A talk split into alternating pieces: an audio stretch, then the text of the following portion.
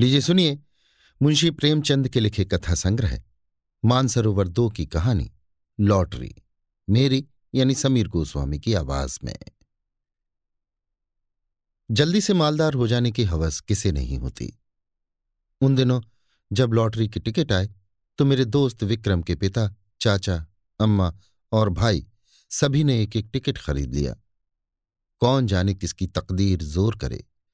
किसी के नाम आए रुपया रहेगा तो घर में ही। मगर विक्रम को सब्र न हुआ। औरों के नाम रुपए आएँगे, फिर उसे कौन पूछता है?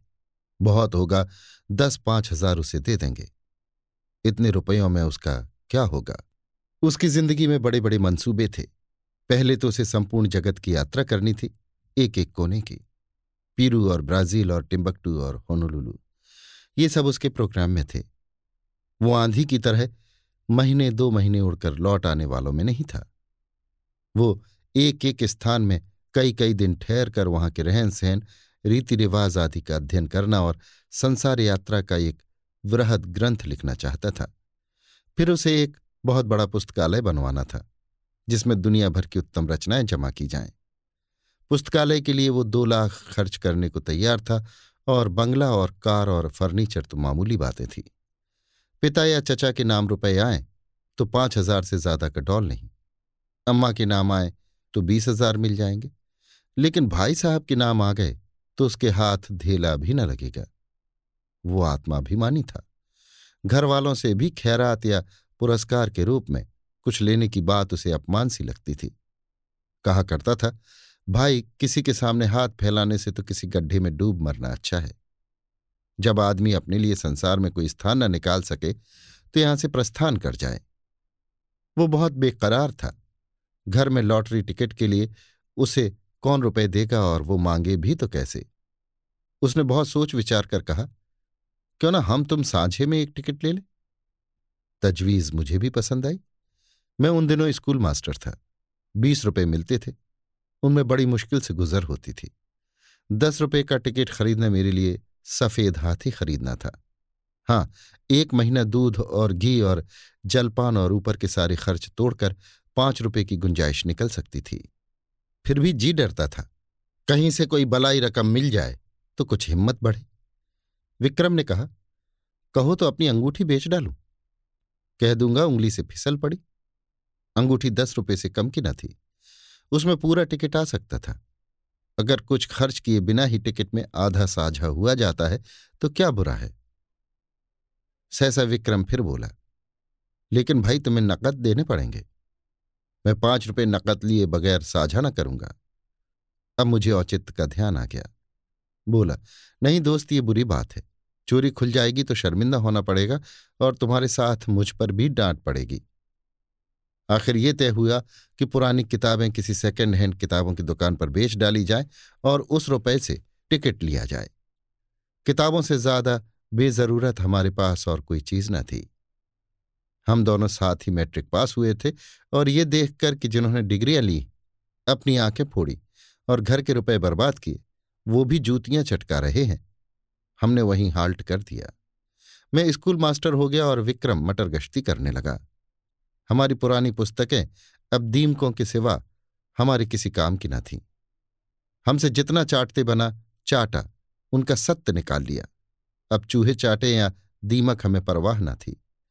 आज हम दोनों ने उन्हें कूड़े खाने से निकाला और झाड़ पहुंचकर एक बड़ा सा गट्ठर बांधा। मास्टर था। किसी बुक सेलर की दुकान पर किताब बेचते हुए झेपता था। मुझे सभी पहचानते थे। इसलिए ये खिदमत विक्रम के सुपुर्द हुई और वो आधा घंटे में दस रुपए का एक नोट लिए, उछलता कूदता आ पहुँचा। मैंने उसे इतना प्रसन्न कभी न देखा था। किताबें चालीस रुपए से कम की न थीं, पर ये दस रुपए उस वक्त हमें जैसे पड़े हुए मिले। अब टिकट में आधा साझा होगा। दस लाख की रकम मिलेगी। पाँच लाख मेरे हिस्से में आएँगे पाँच विक्रम के। हम अपने इसी में मगन थे। मैंने संतोष का भाव दिखाकर कहा पाँच लाख भी कुछ कम नहीं होते जी। विक्रम इतना संतोषी न था। बोला, पाँच लाख क्या? हमारे लिए तो इस वक्त पाँच सौ भी बहुत हैं भाई। मगर ज़िंदगी का प्रोग्राम तो बदलना पड़ गया। मेरी यात्रा वाली स्कीम तो टल नहीं सकती। हाँ पुस्तकालय गायब हो गया। मैंने आपत्ति की। आखिर यात्रा में तुम दो लाख से ज़्यादा तो न खर्च करोगे? जी नहीं, उसका बजट साढ़े तीन लाख का है। सात वर्ष का प्रोग्राम है। पचास हज़ार रुपये साल ही तो हुए। चार हज़ार महीना कहो। मैं समझता हूँ दो हज़ार में तुम बड़े आराम से रह सकते हो। विक्रम ने गर्म होकर कहा, मैं शान से रहना चाहता हूँ, भिखारियों की तरह नहीं। दो हज़ार में भी तुम शान से रह सकते हो।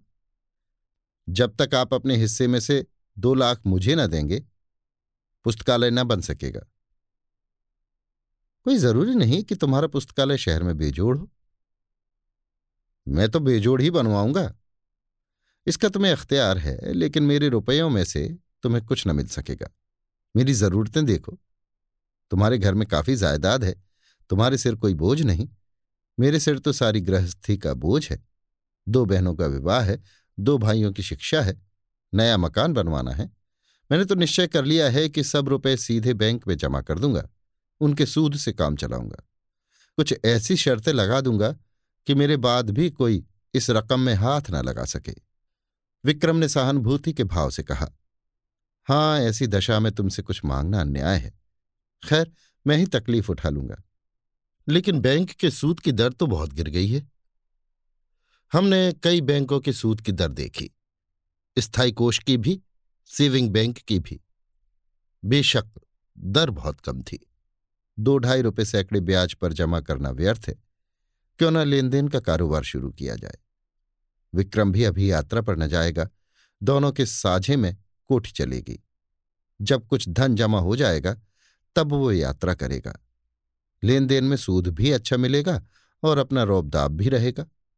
हाँ जब तक अच्छी जमानत न हो, किसी को रुपया न देना चाहिए, चाहे आसामी कितना ही मातवर क्यों ना हो। और जमानत पर रुपये दे ही क्यों? जायदाद रेहन लिखाकर रुपये देंगे। फिर तो कोई खटका न रहेगा। ये मंजिल भी तय हुई। अब ये प्रश्न उठा कि टिकट पर किसका नाम रहे? विक्रम ने अपना नाम रखने के लिए बड़ा आग्रह किया। अगर उसका नाम न रहा तो वो टिकट ही न लेगा। मैंने कोई उपाय न देखकर मंजूर कर लिया और बिना किसी लिखा पढ़ी के, जिससे आगे चलकर मुझे बड़ी परेशानी हुई। एक एक करके इंतज़ार के दिन कटने लगे।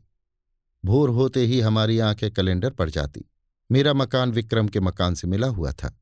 स्कूल जाने के पहले और स्कूल से आने के बाद हम दोनों साथ बैठकर अपने अपने मंसूबे बांधा करते और इस तरह साय साय की कोई सुन न ले। हम अपने टिकट खरीदने का रहस्य छिपाए रखना चाहते थे। ये रहस्य जब सत्य का रूप धारण कर लेगा, उस वक्त लोगों को कितना विस्मय होगा। उस दृश्य का नाटकीय आनंद हम नहीं छोड़ना चाहते थे। एक दिन बातों बातों में विवाह का ज़िक्र आ गया। विक्रम ने दार्शनिक गंभीरता से कहा, भाई शादी वादी का जंजाल तो मैं नहीं पालना चाहता। व्यर्थ की चिंता और हाय हाय। पत्नी की नाजबरदारी में ही बहुत रुपए उड़ जाएँगे। मैंने इसका विरोध किया। हाँ ये तो ठीक है, लेकिन जब तक जीवन के सुख दुख का कोई साथी ना हो, जीवन का आनंद ही क्या? मैं तो विवाहित जीवन से इतना विरक्त नहीं हूँ। हाँ साथी ऐसा चाहता हूँ जो अंत तक साथ रहे और ऐसा साथी पत्नी के सिवा दूसरा नहीं हो सकता। विक्रम ज़रूरत से ज़्यादा तुनक मिजाजी से बोला, खैर, अपना अपना दृष्टिकोण है। आपको बीबी मुबारक और कुत्तों की तरह उसके पीछे पीछे चलना और बच्चों को संसार की सबसे बड़ी विभूति और ईश्वर की सबसे बड़ी दया समझना मुबारक। बंदा तो आज़ाद रहेगा। अपने मज़े से चाह और जब चाह उड़ गए और जब चाह घर आ गए। ये नहीं कि हर वक्त एक चौकीदार आपके सिर पर सवार हो। जरा सी देर हुई घर आने में और फ़ौरन जवाब तलब हुआ, कहाँ थे अब तक? आप कहीं बाहर निकले और फ़ौरन सवाल हुआ, कहाँ जाते हो?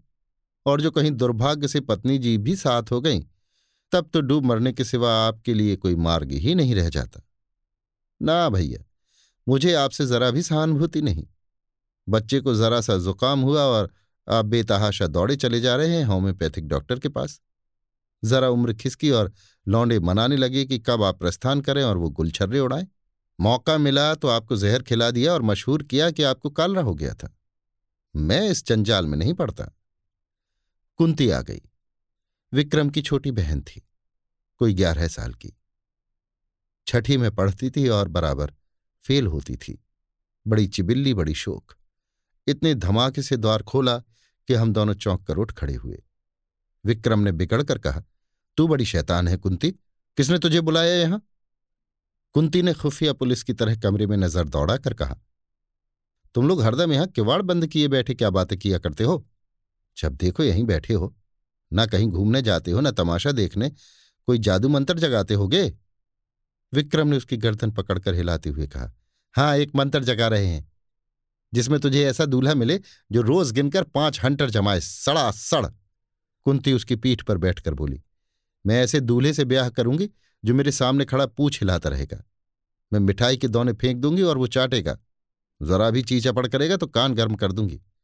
अम्मा की लॉटरी के रुपए मिलेंगे तो पचास हज़ार मुझे दे देंगी। बस चैन करूँगी। मैं दोनों वक्त ठाकुर जी से अम्मा के लिए प्रार्थना करती हूँ। अम्मा कहती हैं, कुंवारी लड़कियों की दुआ कभी निष्फल नहीं होती। मेरा मन तो कहता है कि अम्मा को ज़रूर रुपए मिलेंगे। मुझे याद आया एक बार मैं अपने ननिहाल देहात में गया था तो सूखा पड़ा हुआ था। भादों का महीना आ गया था, मगर पानी की बूंद नहीं। तब लोगों ने चंदा करके गाँव की सब कुंवारी लड़कियों की दावत की थी और उसके तीसरे ही दिन मूसलाधार वर्षा हुई थी। अवश्य ही कुआरियों की दुआ में असर होता है। मैंने विक्रम को अर्थपूर्ण आँखों से देखा। विक्रम ने मुझे, आँखों ही में हमने सलाह कर ली और निश्चय भी कर लिया। विक्रम ने कुंती से कहा अच्छा तुझसे एक बात कहें। किसी से कहेगी तो नहीं? नहीं तू तो बड़ी अच्छी लड़की है, किसी से ना कहेगी। मैं अब की तुझे खूब पढ़ाऊँगा और पास करा दूँगा। बात यह है कि हम दोनों ने अभी लॉटरी का टिकट लिया है। हम लोगों के लिए भी ईश्वर से प्रार्थना किया कर। अगर हमें रुपए मिले तो तेरे लिए अच्छे अच्छे गहने बनवा देंगे। सच? कुंती को विश्वास ना आया। हमने कस्में खाई। वो नखरे करने लगी। जब हमने उसे सिर से पाँव तक सोने और हीरे मढ़ देने की प्रतिज्ञा की तब वो हमारे लिए दुआ करने पर राज़ी हुई। लेकिन उसके पेट में मनो मिठाई पच सकती थी। वो जरा सी बात न पची। सीधे अंदर भागी और एक क्षण में सारे घर में ये खबर फैल गई। अब जिसे देखिए, विक्रम को डांट रहा है। अम्मा भी, चचा भी, पिता भी। केवल विक्रम की शुभकामना से या और किसी भाव से? कौन जाने? बैठे बैठे तुम्हें हिमाकत ही सूझती है। रुपए लेकर पानी में फेंक दिए। घर में इतने आदमियों ने तो टिकट लिया ही था, तुम्हें लेने की क्या ज़रूरत थी? क्या तुम्हें उसमें से कुछ ना मिलते? और तुम भी मास्टर साहब बिल्कुल घोंघा हो। लड़के को अच्छी बातें क्या सिखाओगे और उसे चौपट किए डालते हो? विक्रम तो लाड़ला बेटा था, उसे और क्या कहते? कहीं रूठ कर एक दो जून खाना न खाए तो आफत ही आ जाए। मुझ पर सारा गुस्सा उतरा। इसकी सोहबत में लड़का बिगड़ा जाता है। पर उपदेश कुशल बहुतेरे वाली कहावत मेरी आँखों के सामने थी। मुझे अपने बचपन की एक घटना याद आई। होली का दिन था, शराब की एक बोतल मंगवाई थी। मेरे मामू साहब उन दिनों आए हुए थे। मैंने चुपके से कोठरी में जाकर ग्लास में एक घूंट शराब डाली और पी गया। अभी गला जल ही रहा था और आँखें लाल ही थीं कि मामू साहब कोठरी में आ गए और मुझे मानो सेंध में गिरफ़्तार कर लिया और इतना बिगड़े इतना बिगड़े कि मेरा कलेजा सूख कर छुहारा हो गया। अम्मा ने भी डांटा, पिताजी ने भी डांटा। मुझे आंसुओं से उनकी क्रोधाग्नि शांत करनी पड़ी और दोपहर ही को मामू साहब नशे से पागल होकर गाने लगे। फिर रोए, फिर अम्मा को गालियाँ दी। दादा को मना करने पर मारने दौड़े और आखिर में कह करके ज़मीन पर बेसुध पड़े नज़र आए। विक्रम के पिता बड़े ठाकुर साहब और ताऊ छोटे ठाकुर साहब दोनों जड़वादी थे। पूजा पाठ की हँसी उड़ाने वाले पूरे नास्तिक। मगर अब दोनों बड़े निष्ठावान और ईश्वर भक्त हो गए थे। बड़े ठाकुर साहब तो प्रातःकाल गंगा स्नान करने जाते और मंदिरों के चक्कर लगाते हुए दोपहर को सारी देह में चंदन लपेटे घर लौटते। छोटे ठाकुर साहब घर पर ही गर्म पानी से स्नान करते और गठिया से ग्रस्त होने पर भी राम नाम लिखना शुरू कर देते। धूप निकल आने पर पार्क की ओर निकल जाते और चीटियों को आटा खिलाते। शाम होते ही दोनों भाई अपने ठाकुर द्वारे में जा बैठते और आधी रात तक भागवत की कथा तन्मय होकर सुनते। विक्रम के बड़े भाई प्रकाश को साधु महात्माओं पर अधिक विश्वास था। वो मठों और साधुओं के अखाड़ों और कुटियों की खाक छानते और माताजी को तो भोर से आधी रात तक स्नान, पूजा और व्रत के सिवा दूसरा काम ही न था। इस उम्र में भी उन्हें सिंगार का शौक था, पर आजकल पूरी तपस्विनी बनी हुई थी। लोग नाहक लालसा को बुरा कहते हैं। मैं तो समझता हूँ, हम में ये जो भक्ति निष्ठा और धर्म प्रेम है, वो केवल हमारी लालसा, हमारी हवस के कारण। हमारा धर्म हमारे स्वार्थ के बल पर टिका हुआ है। हवस मनुष्य के मन और बुद्धि का इतना संस्कार कर सकती है? ये मेरे लिए बिल्कुल नया अनुभव था। हम दोनों भी ज्योतिषियों और पंडितों से प्रश्न करके अपने को कभी दुखी कर लिया करते थे। ज्यो ज्यो लॉटरी का दिन समीप आता जाता था, हमारे चित्त की शांति उड़ती जाती थी। हमेशा उसी ओर मन टंगा रहता। मुझे आप ही आपा कारण संदेह होने लगा कि कहीं विक्रम मुझे हिस्सा देने से इनकार कर दे तो मैं क्या करूँ? साफ़ इनकार कर जाए कि तुमने टिकट में साझा किया ही नहीं। ना कोई तहरीर है, ना कोई दूसरा सबूत। सब कुछ विक्रम की नीयत पर है। उसकी नीयत जरा भी डवाडोल हुई और मेरा काम तमाम। कहीं फरियाद नहीं कर सकता, मुँह तक नहीं खोल सकता। अब अगर कुछ कहूँ भी तो कोई लाभ नहीं। अगर उसकी नीयत में फितूर आ गया है, तब तो वो अभी से इनकार कर देगा। अगर नहीं आया है तो इस संदेह से उसे मर्मांतक वेदना होगी। आदमी ऐसा तो नहीं है, मगर भाई, दौलत पाकर ईमान सलामत रखना कठिन है। अभी तो रुपए नहीं मिले हैं। इस वक्त ईमानदार बनने में क्या खर्च होता है? परीक्षा का समय तो तब आएगा जब दस लाख रुपए हाथ में होंगे। मैंने अपने अंतकरण को टटोला। अगर टिकट मेरे नाम का होता और मुझे दस लाख मिल जाते तो क्या मैं आधे रुपए बिना कान पूछ हिलाए विक्रम के हवाले कर देता? कौन कह सकता है? मगर अधिक संभव यही था कि मैं हीले हवाले करता। कहता, तुमने मुझे पाँच रुपए उधार दिए थे। उसके दस ले लो, सौ ले लो और क्या करोगे? मगर नहीं, मुझसे इतनी बदनीयति ना होती। दूसरे दिन हम दोनों अखबार देख रहे थे कि सहसा विक्रम ने कहा, कहीं हमारा टिकट निकल आए तो मुझे अफसोस होगा कि नाहक तुमसे साझा किया। वो सरल भाव से मुस्कुराया, मगर ये थी उसकी आत्मा की झलक जिसे वो विनोद की आड़ में छिपाना चाहता था। मैंने चौंक कर कहा, सच? लेकिन इसी तरह मुझे भी तो अफसोस हो सकता है। लेकिन टिकट तो मेरे नाम का है। इससे क्या? अच्छा मान लो, मैं तुम्हारे साझे से इनकार कर जाऊँ। मेरा खून सर्द हो गया। आँखों के सामने अंधेरा छा गया। मैं तुम्हें इतना बदनीयत नहीं समझता? मगर है बहुत संभव। पाँच लाख। सोचो, दिमाग चकरा जाता है। तो भाई अभी से कुशल है, लिखा पढ़ी कर लो। ये संशय रहे ही क्यों? विक्रम ने हंसकर कहा, तुम बड़े शक्की हो यार। मैं तुम्हारी परीक्षा ले रहा था। भला ऐसा कहीं हो सकता है? पाँच लाख क्या पाँच करोड़ भी हों? तब भी ईश्वर चाहेगा तो नियत में खलल ना आने दूँगा। किंतु मुझे उसके इन आश्वासनों पर बिल्कुल विश्वास न आया। मन में एक संशय बैठ गया। मैंने कहा यह तो मैं जानता हूँ, तुम्हारी नीयत कभी विचलित नहीं हो सकती, लेकिन लिखा पढ़ी कर लेने में क्या हरज है? फजूल है। फजूल ही सही। तो पक्के कागज़ पर लिखना पड़ेगा। दस लाख की कोर्ट फ़ीस ही साढ़े सात हज़ार हो जाएगी। किस भ्रम में है आप? मैंने सोचा, भला से सादी लिखा पढ़ी के बल पर कोई कानूनी कार्रवाई न कर सकूँगा, पर इन्हें लज्जित करने का, इन्हें जलील करने का, इन्हें सबके सामने बेईमान सिद्ध करने का अवसर तो मेरे हाथ आएगा। और दुनिया में बदनामी का भय न हो तो आदमी न जाने क्या करे। अपमान का भय, कानून के भय से किसी तरह कम क्रियाशील नहीं होता। बोला, मुझे सादे कागज़ पर ही विश्वास आ जाएगा। विक्रम ने लापरवाही से कहा, जिस कागज़ का कोई कानूनी महत्व नहीं उसे लिखकर क्यों समय नष्ट करें? मुझे निश्चय हो गया विक्रम की नीयत में अभी से फितूर आ गया। नहीं तो सादा कागज़ लिखने में क्या बाधा हो सकती है? बिगड़कर कहा, तुम्हारी नीयत तो अभी से खराब हो गई। उसने निर्लजता से कहा तो क्या तुम ये साबित करना चाहते हो कि ऐसी दशा में तुम्हारी नीयत न बदलती? मेरी नीयत इतनी कमज़ोर नहीं है। रहने भी दो बड़ी नीयत वाले। अच्छे अच्छों को देखा है। तुम्हें इसी वक्त लेखबद्ध होना पड़ेगा। मुझे तुम्हारे ऊपर विश्वास नहीं रहा। अगर तुम्हें मेरे ऊपर विश्वास नहीं है तो मैं भी नहीं लिखता। तो क्या तुम समझते हो, तुम मेरे रुपए हजम कर जाओगे? किसके रुपए और कैसे रुपए? मैं कह देता हूँ, विक्रम, हमारी दोस्ती का अंत हो जाएगा, बल्कि इससे कहीं भयंकर परिणाम होगा। हिंसा की एक ज्वाला सी मेरे अंदर दहक उठी। सहसा दीवान खाने में झड़प की आवाज़ सुनकर मेरा ध्यान उधर चला गया। यहाँ दोनों ठाकुर बैठा करते थे। उनमें ऐसी मैत्री थी, जो आदर्श भाइयों में हो सकती है। राम और लक्ष्मण में भी इतनी ही रही होगी। झड़प की तो बात ही क्या, मैंने उनमें कभी विवाद होते भी न सुना था। बड़े ठाकुर जो कह दे, वो छोटे ठाकुर के लिए कानून था और छोटे ठाकुर की इच्छा देखकर ही बड़े ठाकुर कोई बात कहते थे। हम दोनों को आश्चर्य हुआ। दीवान खाने के द्वार पर जाकर खड़े हो गए। दोनों भाई अपनी अपनी कुर्सियों से उठकर खड़े हो गए थे। एक एक कदम आगे भी बढ़ाए थे। आँखें लाल मुख विकृत त्योरियाँ चढ़ी हुई, मुठ्ठियाँ बंधी हुई। मालूम होता था बस हाथापाई हुआ ही चाहती है। छोटे ठाकुर ने हमें देखकर पीछे हटते हुए कहा, सम्मिलित परिवार में जो कुछ भी और कहीं से भी और किसी के नाम से भी आए, वो सबका है बराबर।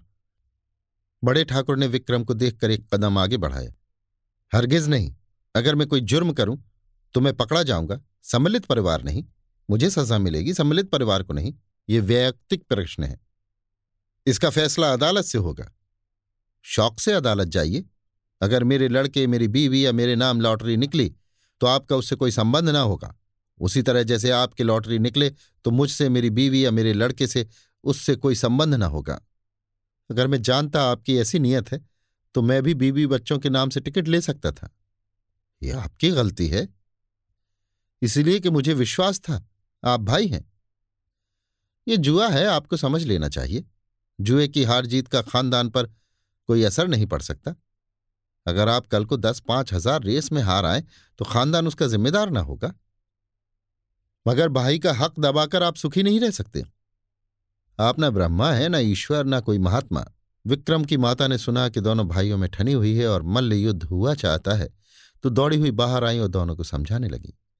छोटे ठाकुर ने बिगड़ कर कहा, आप मुझे क्या समझाती हैं? उन्हें समझाइए जो चार चार टिकट लिए बैठे हुए हैं। मेरे पास क्या है एक टिकट? उसका क्या भरोसा? मेरी अपेक्षा जिन्हें रुपए मिलने का चौगना चांस है, उनकी नीयत बिगड़ जाए तो लज्जा और दुख की बात है। ठकुराय ने देवर को दिलासा देते हुए कहा अच्छा मेरे रुपए में से आधे तुम्हारे। अब तो खुश। बड़े ठाकुर ने बीवी की जबान पकड़ी। क्यों आधे ले लेंगे? मैं एक धेला भी ना दूँगा। हम मुरवत और सुहृदयता से काम लें। फिर भी इन्हें पाँचवें हिस्से से ज़्यादा किसी तरह न मिलेगा। आधे का दावा किस नियम से हो सकता है? न बौद्धिक, न धार्मिक, न नैतिक? छोटे ठाकुर ने खिसिया कर कहा, सारी दुनिया का कानून आप ही तो जानते हैं। जानते ही हैं? तीस साल तक वकालत नहीं की है। ये वकालत निकल जाएगी, जब सामने कलकत्ते का बैरिस्टर खड़ा कर दूँगा। बैरिस्टर की ऐसी तैसी, चाहे वो कलकत्ते का हो या लंदन का। मैं आधा लूँगा उसी तरह जैसे घर की जायदाद में मेरा आधा है। इतने में विक्रम के बड़े भाई साहब सिर और हाथ में पट्टी बांधे, लंगड़ाते हुए कपड़ों पर ताज़ा खून दाग लगाए, प्रसन्न मुख आकर एक आराम कुर्सी पर गिर पड़े। बड़े ठाकुर ने घबरा कर पूछा, ये तुम्हारी क्या हालत है जी? है? ये चोट कैसे लगी? किसी से मारपीट तो नहीं हो गई? प्रकाश ने कुर्सी पर लेट कर एक बार कराहा, फिर मुस्कुरा कर बोले, जी कोई बात नहीं, ऐसी कुछ बहुत चोट नहीं लगी। कैसे कहते हो चोट नहीं लगी?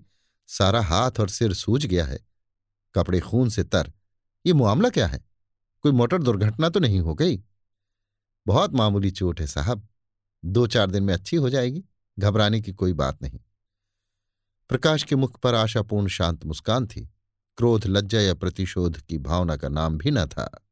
बड़े ठाकुर ने और व्यग्र होकर पूछा, लेकिन हुआ क्या? ये क्यों नहीं बतलाते? किसी से मारपीट हुई हो तो थाने में रपट करवा दूँ? प्रकाश ने हल्के मन से कहा, मारपीट किसी से नहीं हुई साहब। बात यह है कि मैं जरा झक्कड़ बाबा के पास चला गया था। आप तो जानते हैं, वे आदमियों की सूरत से भागते हैं और पत्थर लेकर मारने दौड़ते हैं। जो डर कर भागा, वो गया। जो पत्थर की चोटें खाकर भी उनके पीछे लगा रहा, वो पारस हो गया। वो यही परीक्षा लेते हैं। आज मैं वहाँ पहुँचा तो एक पचास आदमी जमा थे। कोई मिठाई लिए, कोई बहुमूल्य भेंट लिए, कोई कपड़ों के थान लिए। झक्कड़ बाबा ध्यान अवस्था में बैठे हुए थे। एकाएक उन्होंने आँखें खोली और ये जनसमूह देखा तो कई पत्थर चुनकर उनके पीछे दौड़े। फिर क्या था? भगदड़ मच गई। लोग गिरते पड़ते भागे, हुर्र हो गए। एक भी न टिका। अकेला मैं घंटे घर की तरह वहीं डटा रहा। बस उन्होंने पत्थर चला ही तो दिया। पहला निशाना सिर में लगा। उनका निशाना अचूक पड़ता है। खोपड़ी भरना गई, खून की धारा बह निकली। लेकिन मैं हिला नहीं। फिर बाबा जी ने दूसरा पत्थर फेंका, वो हाथ में लगा। मैं गिर पड़ा और बेहोश हो गया। जब होश आया तो वहाँ सन्नाटा था। बाबा जी भी गायब हो गए थे। अंतर्धान हो जाया करते हैं। किसे पुकारूं, किससे सवारी लाने को कहूँ? मारे दर्द के हाथ फटा पड़ता था और सिर से अभी तक खून जारी था। किसी तरह उठा और सीधा डॉक्टर के पास गया। उन्होंने देखकर कहा हड्डी टूट गई है और पट्टी बाँध। दी गर्म पानी से सेकने को कहा है। शाम को फिर आएँगे। मगर चोट लगी तो लगी। अब लॉटरी मेरे नाम आई धरी है। ये निश्चय है। ऐसा कभी हुआ ही नहीं कि झक्कड़ बाबा की मार खाकर कोई नाम मुराद रह गया हो। मैं तो सबसे पहले बाबा की कुटी बनवा दूँगा। बड़े ठाकुर साहब के मुख पर संतोष की झलक दिखाई दी। फ़ौरन पलंग बिछ गया। प्रकाश उस पर लेटे। ठकुराइन पंखा झलने लगी। उनका मुख भी प्रसन्न था। इतनी चोट खाकर दस लाख पा जाना कोई बुरा सौदा न था। छोटे ठाकुर साहब के पेट में चूहे दौड़ रहे थे। ज्यों ही बड़े ठाकुर भोजन करने गए और ठकुरायन भी प्रकाश के लिए भोजन का प्रबंध करने गई, त्यों ही छोटे ठाकुर ने प्रकाश से पूछा, क्या बहुत ज़ोर से मारते हैं? ज़ोर से तो क्या मारते होंगे? प्रकाश ने उनका आशय समझकर कहा, अरे साहब, पत्थर नहीं मारते, बम गोले मारते हैं। देव सा तो डील डॉल है, और बलवान इतने हैं कि एक घूसे में शेरों का काम तमाम कर देते हैं। कोई ऐसा वैसा आदमी हो तो एक ही पत्थर में टै हो जाए। कितने ही तो मर गए, मगर आज तक झक्कड़ बाबा पर मुकदमा नहीं चला, और दो चार पत्थर मारकर ही नहीं रह जाते। जब तक आप गिर ना पड़े और बेहोश ना हो जाएँ, वो मारते जाएँगे। मगर रहस्य यही है, आप जितनी ज़्यादा चोटें खाएँगे, उतने ही अपने उद्देश्य के निकट पहुँचेंगे। प्रकाश ने ऐसा रोए खड़े कर देने वाला चित्र खींचा था कि छोटे ठाकुर साहब थर्रा उठे। पत्थर खाने की हिम्मत न पड़ी। आखिर भाग्य के निपटारे का दिन आया। जुलाई की बीसवीं तारीख, कत्ल की रात। हम प्रातः काल उठे तो जैसे एक नशा चढ़ा हुआ था, आशा और भय के द्वंद्व का। दोनों ठाकुरों ने घड़ी रात रहे गंगा स्नान किया था और मंदिर में बैठे पूजन कर रहे थे। आज मेरे मन में श्रद्धा जागी। मंदिर में जाकर मन ही मन ठाकुर जी की स्तुति करने लगा। अनाथों के नाथ, तुम्हारी कृपा दृष्टि क्या हमारे ऊपर न होगी? तुम्हें क्या मालूम नहीं हमने कितनी मुश्किल से टिकट खरीदे हैं? तुम तो अंतर्यामी हो। संसार में हमसे ज़्यादा तुम्हारी दया कौन डिजर्व करता है? विक्रम सूट बूट पहने मंदिर के द्वार पर आया। मुझे इशारे से बुलाकर इतना कहा, मैं डाकखाने जाता हूँ और हवा हो गया। जरा देर में प्रकाश मिठाई का थाल लिए हुए घर में से निकले और मंदिर के द्वार पर खड़े होकर कंगलों को बांटने लगे, जिनकी एक भीड़ जमा हो गई थी और दोनों ठाकुर भगवान के चरणों में लौ लगाए बैठे हुए थे, सिर झुकाए, आँखें बंद, अनुराग में डूबे हुए। बड़े ठाकुर ने सिर उठाकर पुजारी की ओर देखा और बोले, भगवान तो बड़े भक्त वत्सल हैं, क्यों पुजारी जी? पुजारी ने समर्थन किया, हाँ सरकार भक्तों की रक्षा के लिए तो भगवान क्षीर सागर से दौड़े और गज को ग्राह के मुँह से बचाया। एक क्षण के बाद छोटे ठाकुर साहब ने सिर उठाया और पुजारी जी से बोले, क्यों पुजारी जी?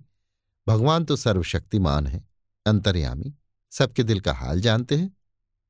पुजारी ने समर्थन किया, हाँ सरकार, अंतर्यामी न होते तो सबके मन की बात कैसे जान जाते? शबरी का प्रेम देखकर स्वयं उसकी मनोकामना पूरी की। पूजन समाप्त हुआ, आरती हुई।